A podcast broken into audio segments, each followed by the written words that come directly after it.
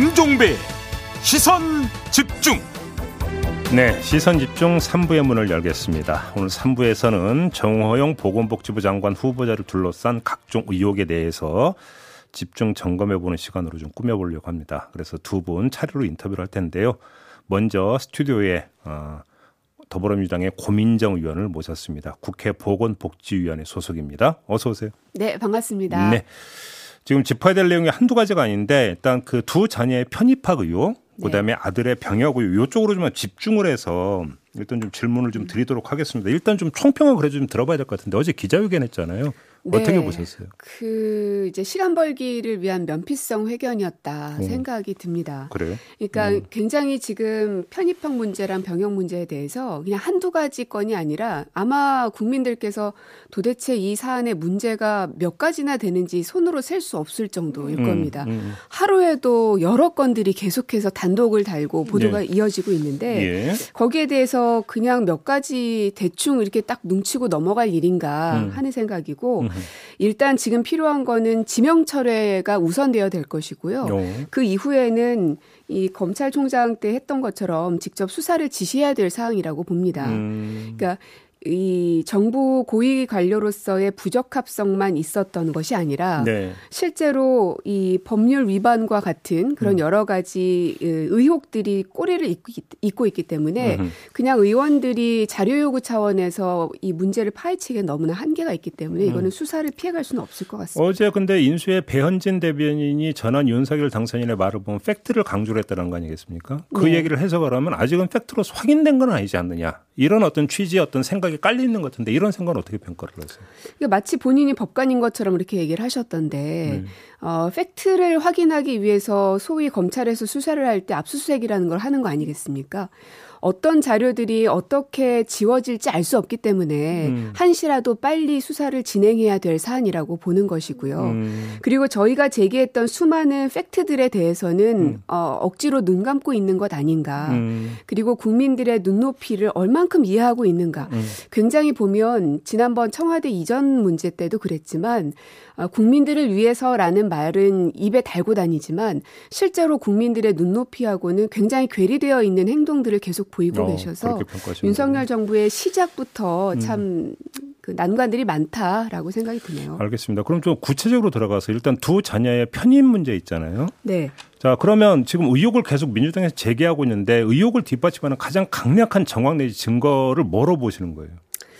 일단은 하나는 이제 구술 평가에서의 부분이고 예. 그거는 이제 2차에서의 예. 그 심사이고요. 음. 1차 심사에서는 보면 서류 평가라는 게 있습니다. 네, 네, 네. 근데 이 서류 평가가 점수가 꽤나 이 당락을 좌우할 정도로 되게 중요한데 음. 어떤 기준에 의해서 서류 평가가 이루어졌는지를 지금 알 길이 없고 어. 실제로 제가 경북대 지난주 금요일에 방문을 해서 예. 이 서류 평가의 기준이 뭐냐 음. 예를 들어 봉사활동은 뭐 몇 퍼센트 뭐뭐 음. 뭐, 뭐 전직 뭐, 뭐 교수들의 평가는 몇 퍼센트 음. 등등 여러 음. 가지 그 항목들이 있을 텐데 음. 그 자료를 달라 아, 그러지 않으면 이게 의혹이 해소될 수가 음, 없다라고 음, 음. 얘기를 했지만 경북대로부터 들었던 이야기는 저희가 아침 10시 정도에 만났는데 그때는 자료 요청에 다 응하겠다라고 했지만 음. 저녁 6시 이후에는 퇴근해야 돼서 줄 수 없다. 또 주말에는 쉬어야 되기 때문에 줄 수 없다. 아, 월요일부터 자료 제공하겠다. 음. 이게 이게요 무슨 반장 선거하는 것도 아니고요. 음, 음. 어, 한 나라의 공직자 그리고 장관 보건복지의 그 최고 수장을 뽑는 일인데. 음. 음. 이렇게 한가롭게 얘기해도 되는 건가? 예. 굉장히 유감스럽죠. 자, 그러면 서류 평가에서 이제 핵심적인 의혹의 대상이 되는 게 봉사 활동이잖아요. 네. 경북대 병원에서의 봉사 활동. 그러면 그러니까 이른바 이 그 봉사 활동 과정에서 이른바 아버지의 뒷배가 작용을 했다고 보시는 겁니까? 지금 확인해야 될 것들인 겁니다. 어, 그러니까 그 당시에 19학점의 수업을 들었고 음. 어 그리고 봉사활동 시간도 뭐 꽤나 여러 시간 40시간. 예. 그러면은 일주일에 하면 59시간 한 60시간 가량 음. 되는 건데 하루 그러니까 5일로 나누면 하루에 12시간 나오는 겁니다. 음. 그러니까 그게 가능한 일일까? 그리고 음. 그 같은 시간에 논문까지도 공저자로 올라갈 정도로 어, 음. 어, 논문에도 기여한 것으로 보이는데 음. 이런 것들이 상식적으로 납득이 되지 않고 있는 음. 영역이어서 음.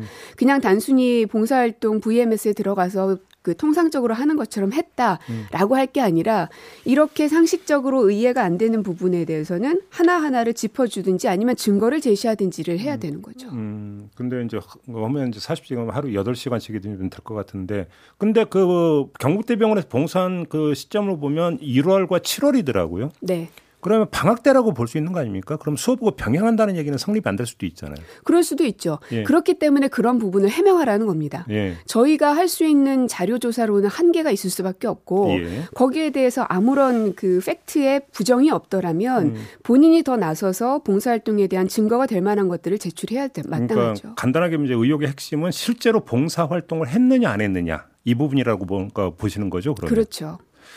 그다음에 구술 면접 평가에서 뭐 누가 만점을 줬고 누가 최고점을 줬다는 이야기가 계속 나오는데 이건 어떻게 봐야 되는 겁니까? 이게 그 세계 고사실에서 그 구술 평가가 있었는데 네. 참 희한하죠. 1 고사실에서는 17, 19, 17. 음. 2 고사실에서는 17, 17, 17점인데 네. 3 고사실에서만 유독 20, 20, 20 음. 모두 다 만점을 줬습니다. 예.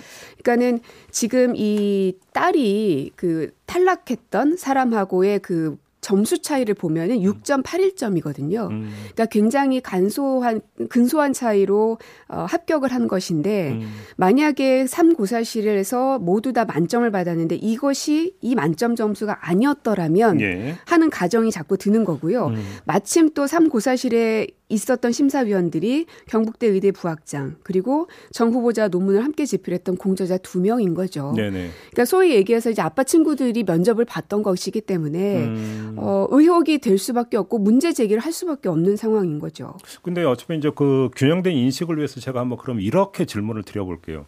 제1고사실, 제2고사실, 제3고사실 있지만 네. 문제가 다를 거 아닙니까?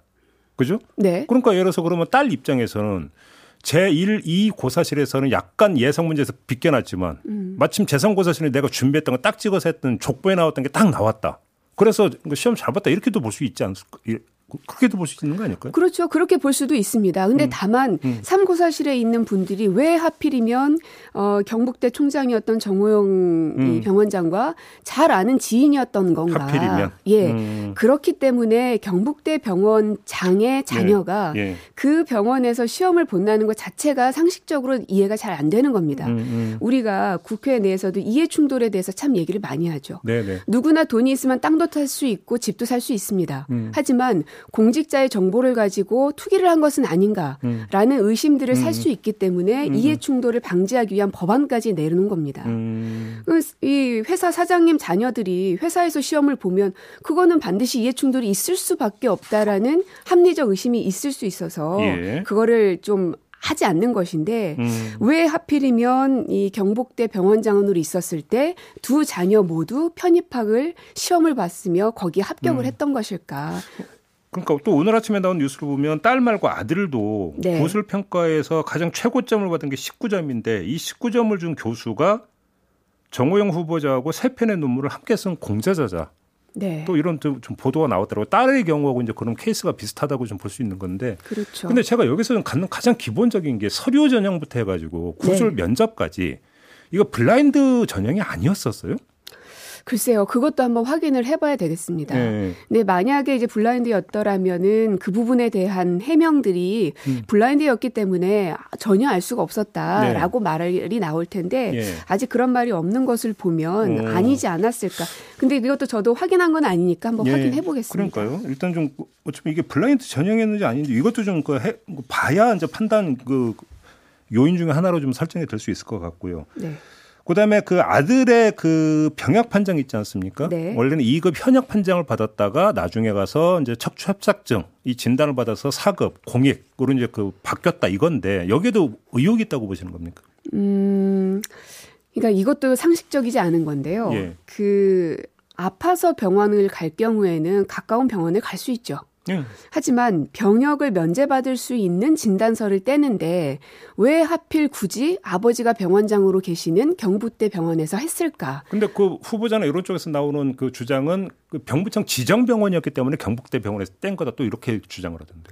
하지만 결국은 경북대 병원에서 했기 때문에 네. 지금의 네. 이 의혹들이 해소되지 않고 계속 이어지고 있는 음, 음 거거든요. 음, 음, 음, 그리고 그 당시에 병무용 진단서를 저희가 확인을 해보니까 예. 추간판 탈출 증세로 무리한 운동이나 작업을 하면 증상을 악화시킬 수 있다라고 적혀 있는데 음. 불과 몇 달 후에는 환자 이송과 같은 봉사활동을 또 했단 말이죠. 어, 그러면 도대체 군대는 누가 가는 건가 하는 생각이 듭니다. 음. 그러니까 윤석열 후보는 부동시로 병역 면제받았죠. 네. 또 예전에 황교안 대표 같은 경우도 단마진. 그, 죠 단마진 때문에 면제받았죠. 네. 그리고 이제 병원장의 자녀는 척추협착을 받아서 음. 2급이었던 사람이 4급으로 변경이 됐고요. 음, 음, 음. 그러니까 참 이게 무엇이 공정한 것인가? 음. 현역은 그럼 누, 누가 가는 건가? 음. 뭐 이런 생각마저 듭니다. 그러니까 그 소견서를 제가 직접 안 봐서 좀 그 확인차 다시 한번 질문드리고 싶은데 그러니까 네. 상당히 일상생활을 영위하는 중 지장이 줄 정도로 상당히 그러니까 병사가 진행이 되어 있었다 이런 소견이었어요. 제가 방금 읽어드린 그대로입니다. 그게 다예요? 네, 무리한 음. 운동이나 작업을 하면 증상을 악화시킬 수 있다라고 적혀 있고, 음. 어, 이 말씀하신 것처럼 그 정도의 수준이 아니라면 4급 판정을 받을 수 없는 거죠. 그래요? 일상생활을 누구나처럼 다 할수 음. 있는 거라면 왜 2급이 아니고 왜 4급입니까? 제가 이 질문을 좀 아까 잠깐 또 전해드렸는데 그 뒤에 5년 동안의 진료비 내역을 보니까 다 토탈 진료백 15만, 원. 15만 원이던데 그럼 네. 거의 병원에서 치료를 안 받았다고 해석을 하는 게 상식일 것 같은데 그게 이제 매치가 되느냐 소견하고 이게 궁금해서 한번 좀 확인차 질문드렸던 거거든요. 그러니까 정말로 증상이 있었던 거라면 음.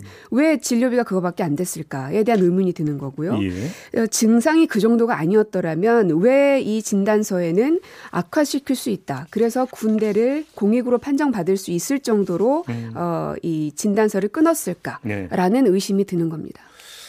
알겠습니다. 지금 뭐 그 정호영 후보자와 관련해서 제기된 의혹은 또 이제 뭐래서 농지법 위반 의혹이라든지 또 오늘 아침에 나온 게 뭔가 부정 채용 의혹도 지금 한개 나온 게 있어요. 근데 지금 시간 관계상 그것까지 좀 다 여쭤보기는 좀 어려울 것 같고요. 앞서 저희가 인터뷰했던 하태경 국민의힘 의원 같은 경우는 네. 국민 눈높이란 게 있기 때문에 본인이 먼저 자진 사퇴를 하고 본인이 억울함을 풀기 위해서 본인 스스로 수사 요청을 하는 게 맞는 것 같다 이런 식으로 개인 의견을 필요 그러던데 어떻게 보세요? 그 이런 하태경 의원의 견해에 대해서는. 어, 이렇게 방송에 나와서 본인의 의견을 밝힐 것이 아니라 음. 이제 본인은 정부 여당의 일원이신 거죠. 네네. 그러면 인수위가 됐든 혹은 윤석열 당선인에게도 음. 그 부분을 명확히 해서 직접 행동으로 보여주게끔 해야 되는 것이지 음. 밖에서만 이야기한다고 해서 그게 사람들이 믿겠습니까? 아, 그래요? 알겠습니다. 이제 국민의힘에서 오늘 오전에 또 최고위원 회의를 연다고 하더라고요. 네. 그래서 이제 당 입장이 정리가 돼서 당선인에게 공식적으로 전달이 될지 이것도 사실은 좀 관심사인데 그건 좀 지켜보도록 하겠고요. 원내 부대표 맡고 계시잖아요. 네. 그래서 그 이른바 검수한박 입법을 언제 처리할지가 정말 궁금한데 음. 비밀이라 얘기 안 하실 거죠. 그렇죠. 얘기하면 그게 전략입니까? 그렇, 그렇죠라고 또 그렇게 당당하게. 아, 정말 궁금한데 힌트라도 어떻게 주시면 안 될까? 어, 이 전략은 노출되는 순간 전략이 무너지기 아, 때문에. 아, 그래요? 네. 알겠습니다. 그럼 더 이상 여쭤보진 않겠고요. 네. 이렇게 마무리할게요. 고맙습니다. 네, 고맙습니다. 네, 더불어민주당의 고민정 의원과 함께했습니다. 세상을 바로 보는 또렷하고 날카로운 시선. 믿고 듣는 진품 시사. 김종배의 시선 집중.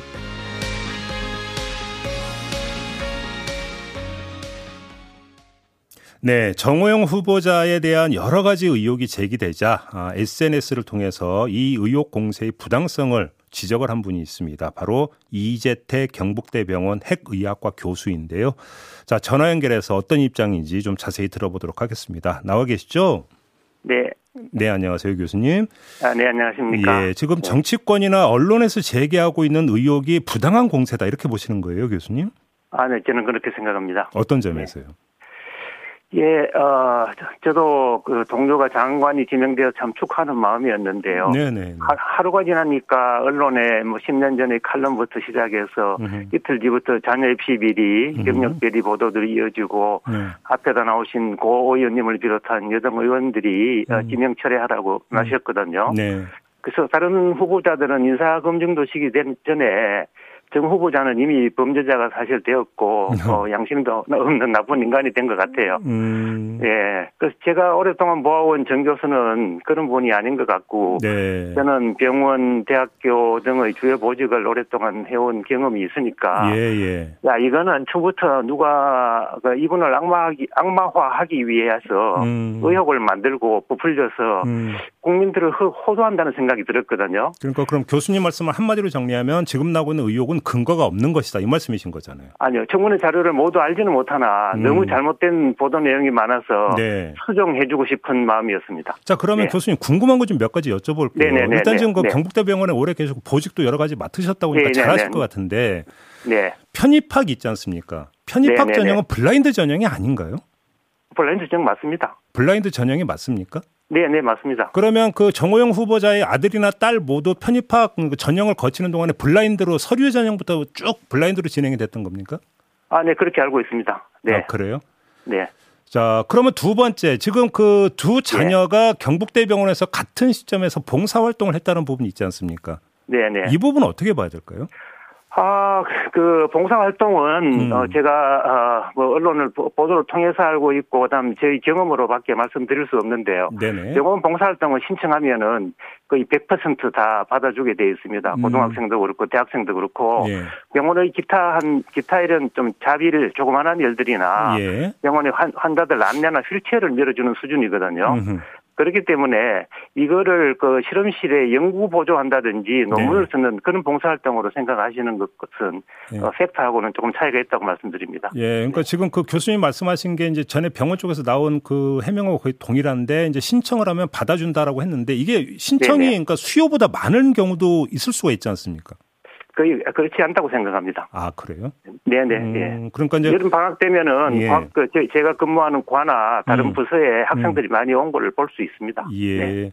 그리고 이 아들이 학부생일 때 논문에 공저자로 올라간 건 어떻게 평가를 하세요? 아 그거는 그, 그 경북대학교 IT대학 전자공학과에서 해명할 문제이기 때문에 예. 그 얼마나 그 학생이 그 논문에 어, 아이디어를 내고 그 논문 작성 과정에 찬성 어, 참여했는지는 제가 음. 어, 모르기 때문에 여기서 바로 답을 드리지 못하지만은 네네. 그거는 그 학교에서 어, 해명할 문제라고 생각합니다. 그 단과대에서. 네, 네, 네. 근데 지금 아무래도 이제 그 핵심은 그 편입학인 것 같은데요. 네네. 조금 전에 네. 이제 블라인드로 진행이 된다고 말씀을 주셨는데, 네. 그럼 이건 우연의 일치라고 봐야 되는 거지. 제가 한번 정리해서 다시 한번 질문을 드려볼게요. 네, 예. 일단 딸 같은 경우 그 구술 평가에서 예. 제3고사실에 그 평가위원 3명이 모두 만점을 줬는데 아, 예, 앞에서 말씀하시네요. 예, 이 가운데 네. 두 명은 그 예. 정호영 후보자고 논문을 같이 썼던 공자자이고 네. 네. 또한 명은 경북대 의대 동문이고 또 동창회 임원을 함께 선임이 됐던 분이다.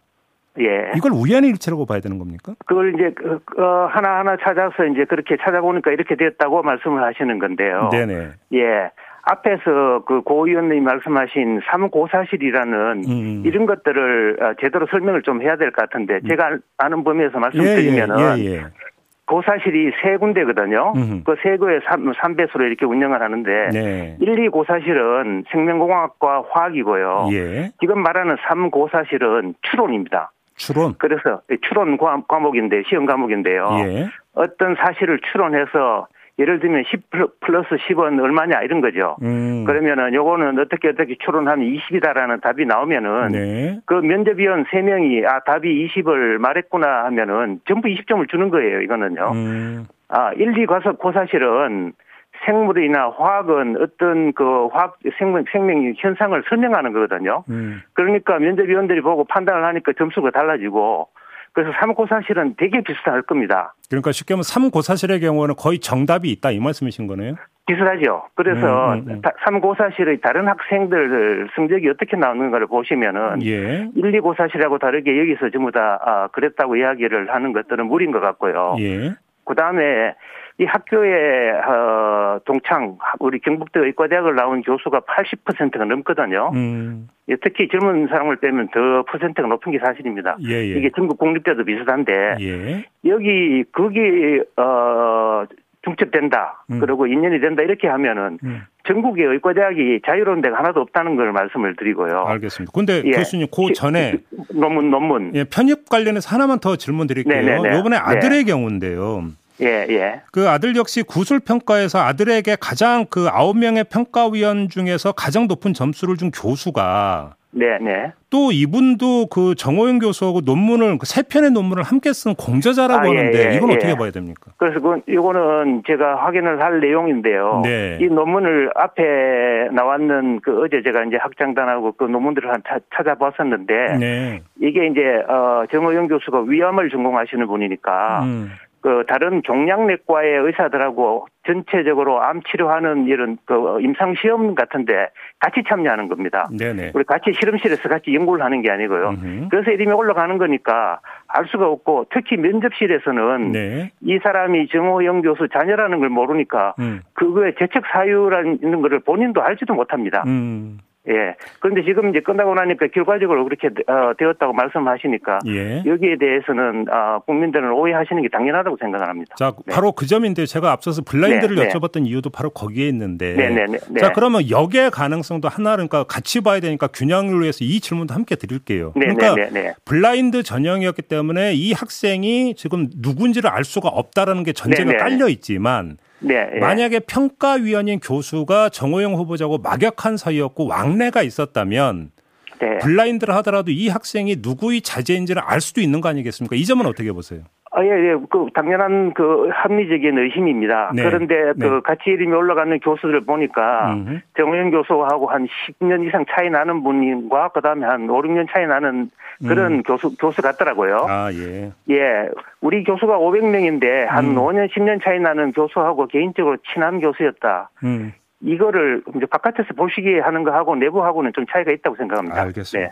네. 네. 그러니까 아들의 병역 판정이 있잖아요. 네, 그러니까 네, 네. 그이 척추 협착증으로 4급 판정을 받았는데 네. 그 뒤에 5년간 진료 내역을 보니까 도합 진료비가 15만 원밖에 안 되더라. 그러니까 그러면 네. 거의 병원 치료를 안 받았다라는 추론이 가능한데 이게 어떻게 매치가 될 수 있는 걸까요? 예, 그거는 예, 정 교수, 어, 정 후보자가 예. 어, 해명을 할 문제인데요. 예, 예. 뭐 그 담당 어 진단서를 발행했는 어 정형외과 교수님 의견을 그 옆에 있는 동료를 통해서 들으니까 네. 자기는 진단 그 정 교수의 아들이 진단서를 받은 것도 기억도 못 하더라고요. 그리고 젊은 사람들 혈압 아프다고 어 20대가 병원에 어, 단일 정도로 그 심한 사람들이 그렇게 많지 않다고 생각하는데 이거는 제가 말씀드릴 내용은 아닌 것 같습니다. 예, 예. 네. 그러니까 네. 이거는 그러면 그 그러니까 정호영 후보자의 아들로 한정하지 말고 일반적 네, 네, 네. 의학적 소견을 한번 교수님께 여쭤보고 싶은데요. 네, 네, 네. 그러니까 지금 일상생활에 그러니까 재장이 있고 경우에 따라서 수술이 필요할 수도 있다는 소견이 나왔다는 거 아닙니까? 진단서를 보면은 그럼 그 정도라면 병원 진료를 받지 않고 일상생활이나 봉사활동을 할 수 있습니까? 봉사활동은 앞에 말씀드린 바와 같이 휠체어를 몰거나 음. 그 수술 거지를 어, 제작하는 이 정도인 것 같고요. 네. 지금 말씀하신 어, 대로 그 정도로 심할 것 같으면 병력 면제를 받았을 겁니다. 네. 그래서 현역에서 그 상근역으로 어그 그, 어, 등급이 바뀌는 거는 예. 그런 것들하고는 차이가 있지 않나 생각합니다. 아, 사급이고 면제가 아니라 사급 아니냐 이런 말씀이시네요. 그렇죠, 그렇죠. 네, 아. 그, 그 저는 뭐, 뭐 정형외과 의사가 아니기 때문에 예, 그 예. 디스크나 뭐 척추 협착증이 어느 정도 되면은 음. 병력이 사급이 되는지 그거는 모르겠습니다. 음, 그래요. 네. 알겠습니다. 혹시 그 정호영 후보자하고는 연락 좀 주고 받으셨어요? 아니요, 아니요. 이제 제가 SNS 썼는 것들이 언론에 회자가 되니까 네. 감사하다는 어, 그 문자가 와서 음. 제가 고생한다는 정도로 인사했는 것 그 정도입니다. 네, 평소 네. 막역한 그러니까 사이셨어요, 교수님? 정호영 후보자하고? 아, 제가 3년 선배인데, 아, 아 예. 병원 보직을 할때 예. 아, 같이 했었고요. 한 음. 10여 년 전까지. 예. 그 뒤로는 뭐, 저는 또 외, 부 공공기관에 파견도가 있었고, 음. 또정 교수는 외과 의사고 저는 어, 내과 해기학과 의사니까. 알겠습니다. 뭐, 식당에서 만나는 정도입니다. 좀 마지막으로 네. 그럼 짧게, 정호영 네, 후보자가 네. 어떻게 해야 된다고 생각하십니까? 그냥 그 청문회 당당히 임하고, 그러니까 저기 그 장관으로까지 가야 된다고 생각하시는 겁니까? 아, 뭐 저는 뭐 교수고 어, 그 외부인 입장에서는 음.